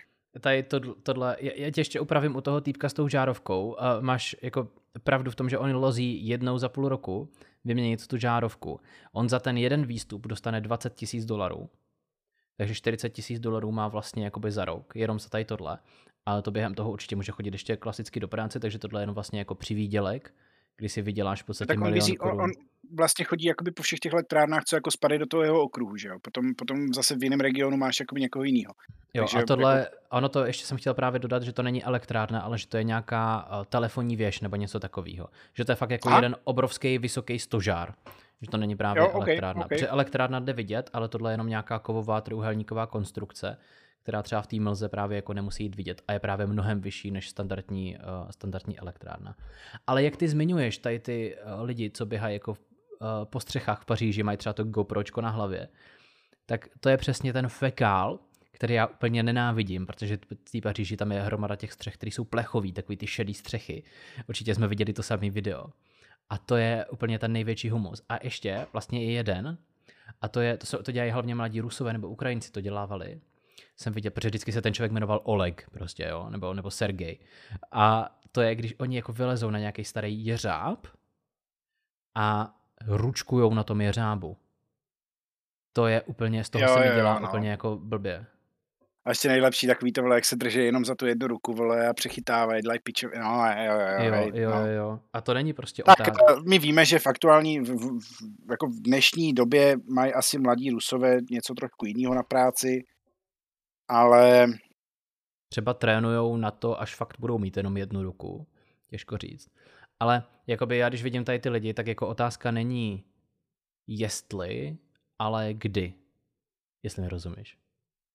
Protože já to chápu, no jasně. tohle je prostě jako tohle je jako Ne, co, ono jakoby na, jed, na jednu stranu já jakoby rozumím tomu, že je to prostě brutální adrenalin, ale jakoby na tu druhou stranu uh, tohle, ano, přesně jak ty říká, ale je to úplně stejný, jak když se třeba uh, děcka zkoušejí jako běhat pod, eh, po, po vagónech, že jo, po klasických jako vagónech eh, vlakových a pak se prostě dostanou do nějaký vzdálenosti od těch jako vysoko, vysoko napěťových trolejí prostě a dostanou ránu, vole. To jsou takový, no asi, asi, asi by... Je to shit a nedoporučujeme to. Tak, je to, je to tak. No a já teď, když jsem se bavil vlastně o tady tom francouzi, tak já jsem si vzpomněl ještě na jeden incident, který se stal v Kanadě a stal se v roce 1993. A je to incident o právníkovi, který vlastně v Torontu se vsadil se svými kolegy. On pracoval tedy ve výškové budově na 24. patře v nějaký prostě právní kanceláři a vsadil se se svými kolegy, že ty okna, které jsou na tom mrakodrapu, tak jsou nerozbitelný. A aby to dokázal, tak prostě jak byl v té kanceláři, tak se rozběhl proti tomu oknu a vrazil do něj. A měl pravdu, sásku vyhrál, to okno se opravdu jako nerozbilo a neroztříštilo se to sklo, jo? protože ty, ty skla jsou třeba, já nevím, 5 cm tlustý. Co ale to okno udělalo, je to, že celá ta obrovská tabule toho skla vypadla ven a ten frajer vypadl ven i s tou tabulí. Takže letěl z 24. patra na zem a dopadl podobně jak eh, Remy Lucidy. Takže ještě jako disclaimer eh, nebo doporučení, stejně k tomu, jak nemáte šplhát do výšek bez jištění, tak se nerozbíhejte v mrakodrapech proti oknům, protože ta konstrukce nemusí být uh, úplně kvalitní, nebo jinými slovy může být trošičku ošizená. Tak. Je to tak. A já, já ti dám muž, Ivo. Díky. Uh, jo, mě ještě právě vlastně k té tvojí zprávě napadlo, že tohle to byl vlastně lídr Darwinových cen, že jo. A Darwinovy ceny asi všichni známe, pokud to někdo z vás nezná, tak si to hoďte do Google. Myslím si, že ti z vás, co mají rádi tady tenhle typ černého humoru, tak se jako hodně pobaví. Tak. Mhm, určitě. A já teda, co se týče, já teda nemám žádnou smrt, já mám takové, jako, uh, takovou, um, jak, to, jak to uvést? dobrý skutek, zamýšlený dobrý skutek se špatným koncem. Mhm. A přesuneme se do Austrálie, takže opravdu jsme dneska ob, ob, ob, oběhli vlastně, s tém, no, vlastně celý svět. A australský senior, uh, penzista z Queenslandu, který se rozhodl, že teda, uh, že teda už nepotřebuje svůj gauč, tak ho odvezl do Charity, do obchodu a nechal ho tam, že prostě, hele, jemu už posloužil, já si teďka, já nevím, budu kupovat novej plácnu, takže prostě tady to máš a, a dejte to někomu, kdo to potřebuje víc. No. Penzista z uh, australského Queenslandu potom přijel domů, několik týdnů si užíval asi teda novou, novou, novou soupravu a pak si řekl, ty vole, já jsem vlastně, došly mě peníze z důchodu, šáhnu do své rezervy do svého ukrytého pokladu. A když ty peníze nemohl najít, tak si vlastně vzpomněl, že on těch, ten svůj poklad, těch 450 tisíc korun v australských dolarech, měl schovaný v čalounění toho gauče, co odvezl do té charity. Oj, oj. A na to konto přijel zpátky do té charity, zhodnotil, že by teda snažil se jako najít ten gauč a v charitě mu řekli, že už si to jako odvezl někdo jiný do nějakého jiného obchodu, že zrovna nějaká restrukturalizace, že to zkusí najít, ale že tomu moc jako a nevěří. Takže na to konto uh, penzista z australského Queenslandu se teda, se teda uh, rozhodl, že by chtěl ten gauč najít vole, i s těma prachama a tak slíbil, že když teda někdo ten gauč jako vrátí i s těma penězma, že mu trochu těch peněz dá taky. S tím, že k tomu jsou vlastně dva uh, jeho výroky a já úplně jako přesně chápu a dokážu se vcítit do jeho bolesti. A kdy on říká, nejvíc mě štve, že jsem si to zavinil sám a nemůžu uvěřit, jak jsem byl hloupý. Mě hrozně fascinuje, jak to hodně, hrozně hezky jako zabali do takové jako hezké mluvy, protože já kdybych takhle proprcal 450 hadrů, tak určitě budu mluvit uh, jako slovník. No a potom už se malinko smířil s tím, že ty prachy nedostane, takže se nechal slyšet, půjdu dál, ale bolí to. Něco dostanu, pokud něco dostanu zpátky, budu šťastný, ale řekl bych, že je to definitivně pryč. Hmm. Já bych chtěl uh, penzistovi uh, z australského Queenslandu říct, uh, že s ním soucítím a že je to tak. Ty prachy už jsou dávno pryč. Takže on je vlastně teďka ani ještě nenašel, ale on dal do novin to, že dal ten gauč na charitu a prostě v nějakým gauči je 450 tisíc korun v přepočtu na naše. Tak to už Jo, jo. určitě neuvidí ty prachy. On vlastně i poslal, ona jakoby eh, koluje po Twitteru, uh, než se teda přejmenuje, tak je to i Twitter, tak je to ještě stále Twitter. No už není, už není, už je Eh, to X. Už je to X a Už ono to se to X. už jmenuje X. Mhm. Já jsem myslel, že to má jenom logo nový. No to je jedno, počkej. Uh, tak prostě na Twitteru, když teda budeme ještě, on to dal na Twitter tehdy, a pár dnů zpátky, tak uh, přímo fotku toho gauče na verandě a tady tenhle gauč hledám a přímo v tom červeném kroužku, který je tam zaznamenaný, tak tam jsou schovaný ty prachy. Takže, takže tak no. Tady jsem vám to usnadnil, blbý. pánové, ať víte, kde hledat. Ať nezničíte celý ten krásný gauč. Ano, ano, ano, přesně tak. Yeah. Hmm. No, za blbost se platí.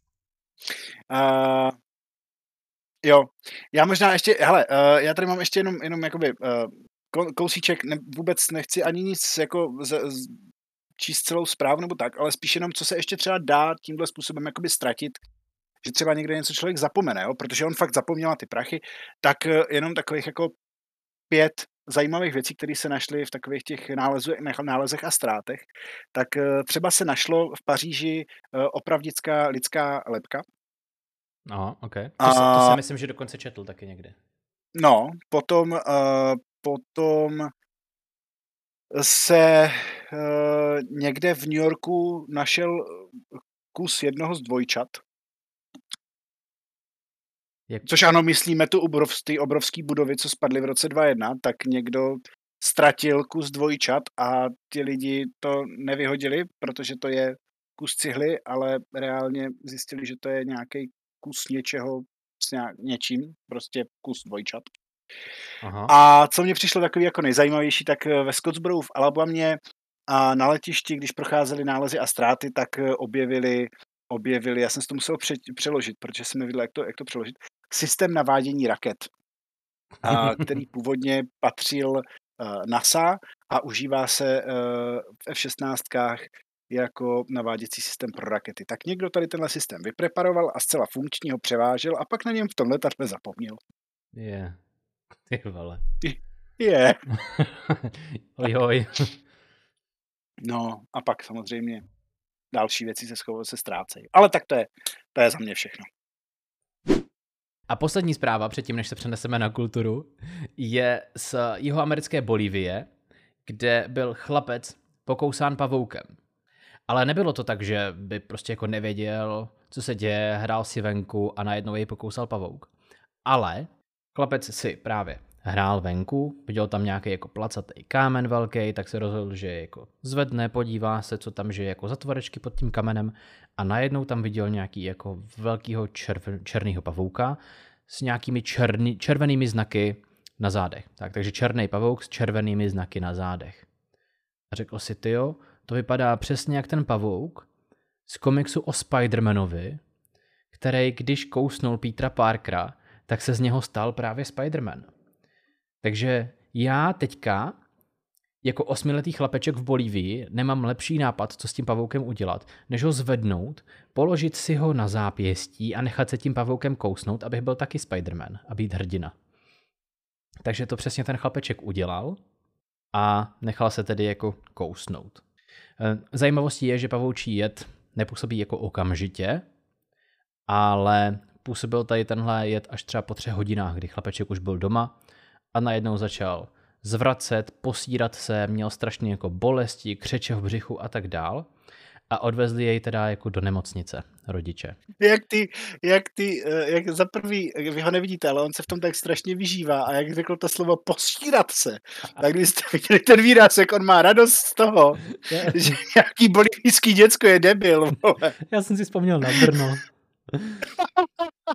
No, a taky rodiči odvezli do, do nemocnice. No a tam se jí teda ptali jako lékaři, hele, jako kouslo ti něco, víš o něčem? A on, no tak já tam byl pavouček, já chci být jako Spider-Man, tak jsem se nechal kousnout. No a chlapče, jak ten pavouček vypadal? No byl černý a měl takový červený jako znaky na zádech. Jo, tak chlapečku to byla černá vdova, vole.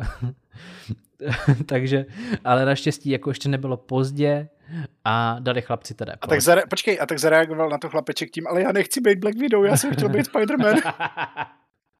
no a tedy dali chlapci nakonec protilátku. Protilátka zabrala, ještě nebylo příliš pozdě a chlapeček teda byl vyléčen.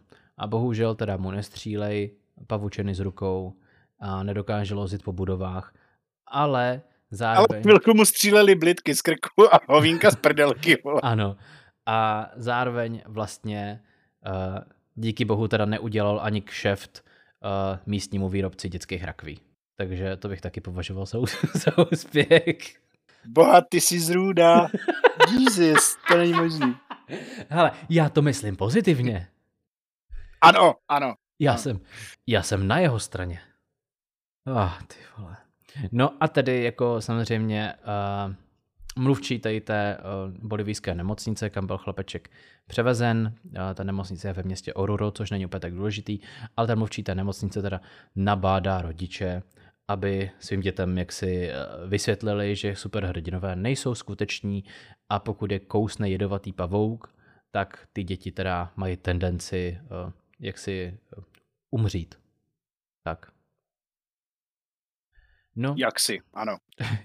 jak si. A to byla poslední zpráva tedy ze světa a teď se přesuneme na kulturu. Juch, juch, jup, jup. Tak. A moje zpráva z kultury eh, začne tím, co už jsme probírali, co je teďka velice aktuální téma, a to je stávka Hollywoodu. A v Hollywoodu se stávkuje. V Hollywoodu stávkují herci, stávkují scenáristi a kdo ví, kdo ještě tam stávkuje, protože je teďka hrozně a, populární stávkovat. A Netflix, protože si řekl fuck you all, tak vydal nový job posting, a, neboli česky vydal novou, nový inzerát pracovní, kde hledá produktového manažera umělé inteligence. A což samo o sobě by nebyl až tak velký bizar v momentě, kdy si řekneme, kolik nabízí jako platový rozsah tady tomu, tomu novému člověku v době, kdy scénáristi stávkují za to, že za film dostanou třeba plácnu 20 tisíc dolarů. Mm-hmm. Tak. Netflix se rozhodl, že dá rozsah finanční ročního platu na tuhle pozici 300 tisíc jako ten nejnižší možný a 900 tisíc jako ten nejvyšší možný. Což, abyste si uměli představit, je něco mezi 6 miliony 600 tisíci korun jako v základu až 20 milionů, téměř 20 milionů korun za rok. Takový což, rychlý kalkul. Ano, což ta spodní hranice, teďka jsem to rychle vypočítal, je 550 tisíc korun měsíčně. Přesně tak, děkuji ti, děkuji ti mnohokrát. No a samozřejmě, že v momentě, kdy se tohle objevilo, tak stavkaři z toho neměli moc velkou radost. A, ale nepovídej, jak to? ale nepovídej. No, když si uděláme takový jako prostý, prostý mezičlánek, je to zhruba nějakých 600 tisíc ročně, což je jako furt jako brutálně obrovská částka. A e, řeší se to, protože samozřejmě e, jako nikomu se to nelíbí, všichni jako nadávají, Netflix říká, ale vy sice stávkujete, ale my si to prostě pomocí umělé inteligence zařídíme a teďka je to fakt jako o tom, kdo bude mít většího pindíka, když to řeknu takhle, a kdo se prostě, kdo víc jako dočurá. Je to takový fakt jako, už mám pocit, že ta stávka přerostla do takového jako dětského, chlapeckého prostě boje o větrný mlíny. Jo, místo toho, aby prostě řekli, hele dobře, tak eh, dáme nějakou základní mzdu, kterou prostě dostanete za scénář uh, jakýhokoliv dílu a ta bude, dejme tomu, 10 tisíc dolarů místo dvou a půl a pak dáme prostě scénář za film, který bude samozřejmě podle jako produkčních možností uh, té dané společnosti začínat na nějakých penězích a podle toho, jak my to vyhodnotíme, tak dostanete víc. Kdyby takhle ukotvili ty, ty spodní hranice, myslím si, že by vyřešili všechny problémy a že ve finále by to minimálně Netflix vyšlo podstatně levněji, než najímat uh, produktového manažera Eh, umělé inteligence. Tak, to byla první zpráva. Já si slušnu, protože si to chci taky vyzkoušet. Nepovídej. Oh yes! No a hnedka druhá zpráva, kde zůstaneme teda v Americe, ale půjdeme od Hollywoodu malinko kousíček na sever a půjdeme až do Seattleu, a, kde byl koncert americké zpěvačky Taylor Swift. My jsme o Taylor Swift a o tom turné už tady mluvili a to, že s ním já osobně mám jakoby osobní problém, necháme úplně bejt, ale proč je to bizarní a proč tu zprávu vlastně chci říct, tak je, že uh, koncert Taylor Swift v Seattleu vyvolal seismickou aktivitu odpovídající zemětřesení o síle 2,3 uh, stupňů na Richtrově stupnici. A oni moc jako pořádně seismolož, seismologové uh, neví, jestli to byli fanoušci, kteří dělali tak obrovský bordel, anebo jestli to byl ten zvukový systém, co na tom jako uh, v, tom, v tom amfiteátru, nebo respektive na tom stadioně jako, jako měli, ale oba dva ty koncerty, které se odehrály 22. a 23. července, tak uh, překonali místní seismologický rekord, kdy Něco takového už se v Americe stalo, protože tam samozřejmě vládne světem cokoliv, co se týče uh, zemětřesení, tak uh, původní rekord drželi uh, fanoušci, kteří oslavovali touchdown uh, Seattle Seahawks, což je americký fotbal proti, proti New Orleans Saints, uh, kteří dosáhli nějakých, uh, nějakých 1,8 stupňů. To znamená, že i takovýhle jako významný um, sportovní event byl překonaný uh, Taylor Swift o 0,5 stupně, což jako není málo. A, a je to teda docela ostrý. Tak. No to určitě ne, zvlášť jako, když ještě zvážíš, že ty 13-letý anorektický holky skoro vůbec nic neváží. No, uh, mě jenom, abyste, abyste jako měli ještě, dobře, uh, představ si 144 tisíc tady těchhle z těch malých anorektických holek. To už je docela tak, velký číslo. Tak to, je, to je kapacita, eh, která byla eh, naplněna eh, prakticky po strop. A Jo, hrozně se mně líbí, kdy vlastně Taylor na to uvedla na svém Instagramu, že Seattle to byl opravdu jeden z mých nejoblíbenějších víkendů vůbec. Za všechno to fandění, křik, skákání, tanec, zpívání z plných plic. Uh, mě tam hrozně mrzí, že nedodala a za tu seismickou aktivitu o síle 2,3 stupně. Ale jo, takže, takže uh, Swiftka frčí. Swiftka frčí a možná ještě na doplnění, uh, já jsem totiž mluvil o tom, že ona vydělává strašně obrovský peníze, tak ona vlastně všem bedňákům uh, tady ty svojí tour dala vlastně už teďka šesticifernou odměnu v amerických dolarech za to, že tu tur s ní objíždějí. Takže jenom bych teda chtěl vzít zpátky ten svůj, ten svůj rent na Taylor Swift. Ona to opravdu asi nebude zas taková kráva, ale těm třeba 20 lidem, co se jí jako starají o tu tour, tak každému z nich prostě vyplatila, dejme tomu, já nevím, třeba 100 tisíc dolarů, i kdyby, tak je to furt jako, furt je to hezký, jako furt je to hezký bonusek, hmm. bonusek navíc. To určitě. Tak a já to uzavřu poslední zprávou z kultury a ta se týká Zaklínače, který vydal druhou část své třetí sezóny a ty čísla zřejmě, Ivo, nejsou úplně dobrý, protože kolují zprávy, že třetí sezóna může být ta úplně poslední a čtvrtá sezóna vlastně teďka je v tuhle chvíli daná on hold, čili vlastně teďka se odložila. Původně se měla natáčet v září letošního roku. Eh, původně byla odložena teda na někdy průběh 2024, že by měla začít produkce, ale teďka vlastně podle posledních zpráv je odložena zatím na neurčito. Eh, Netflix nezveřejňuje výsledky sledovanosti, ty výsledky nejsou vlastně veřejný, je to i z toho důvodu, aby eh, Netflixu nadále neklesaly akcie, tak jak nebo tím tempem, kterým klesají v tuhle chvíli.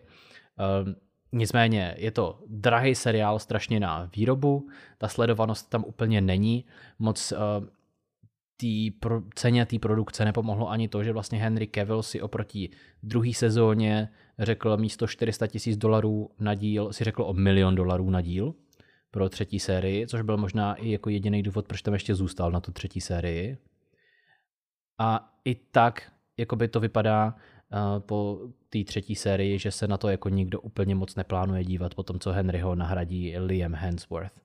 Takže uvidíme, tohle jsou zatím jako prozatímní zprávy, vlastně, uh, které teďka kolují kuloáry internetovými, které se zabývají tady těmihle eh, drby z Hollywoodu a ze světa Netflixu a uvidíme, kam se to posune dál a jestli teda Netflix půjde potom do produkce, a nebo ne.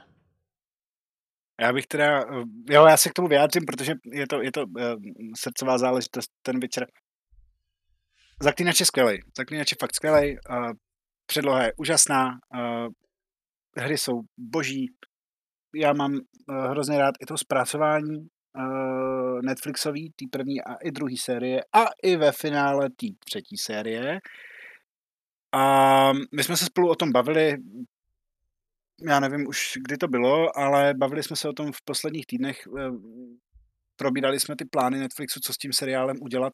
A já bych tak jako k tomu měl asi jeden komentář a to je, že um, jo, místo toho, aby to skurvili tak, jak mají v plánu to skurvit, tak ať to fakt radši zrušej, protože myslím si, že už ta druhá se, ta vlastně ta druhá část té poslední série jako byla hodně na hraně a a hlavně podle knížek se to stalo jakoby úplně jinak. Takže oni fakt se jako vzdálili hrozně moc a jo, jo, let's, let's cancel. Tak jako tady už asi není co víc jakoby dodat. Hmm. Hlavně se tady ještě podařilo dohledat na Kotaku uh, tady ty čísla sledovanosti, které uh, jsou teda odhadované, nejsou to oficiální čísla Netflixu, ale um, je tady jakoby odhad, že uh, oproti sezóně druhý, tak ten propad ve sledovanosti je až o 30%. Což jakoby je ostrý, no. Což jsou data, jakoby, zase jak říkám, nejsou to oficiální čísla Netflixu, ale jsou to data jakoby z people metrů, jak se lidi koukají a jak jo. tam zadávají a tak. Jo, jo. Což je, což je fakt Což hodně. je ostrý, což jako je hodně, no.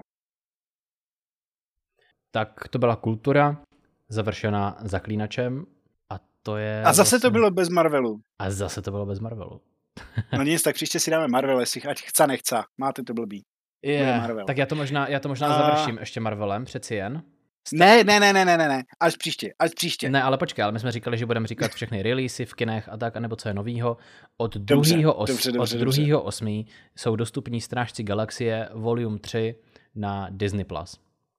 Takže kdo se chcete podívat, můžete se podívat na Strážce galaxie Volume 3. Už jsou dostupní, jsou online ke streamování, takže se na to můžete kouknout. Tenhle díl je trošičku, uh, řekl bych, Nespoj, ne, vůbec, vůbec nic o tom neříkej. Já jsem to ještě neviděl a, a ne, mlč. Už, já dám jenom už. obecnou recenzi, že se mi ten díl Ne. ne. líbil. A je takový No ty trošku, je recenze. a je trošku míň vá, víc vážný než ty předchozí. A takový míň jako careless, řekněme. Tak možná bohu díky po tom posledním Thorovi to asi, to asi trochu chtělo. No, A- tak to každopádně. Tak jo, hele, uh, náš čas se nachýlil, my vám moc děkujeme, že jste si poslechli tenhle díl.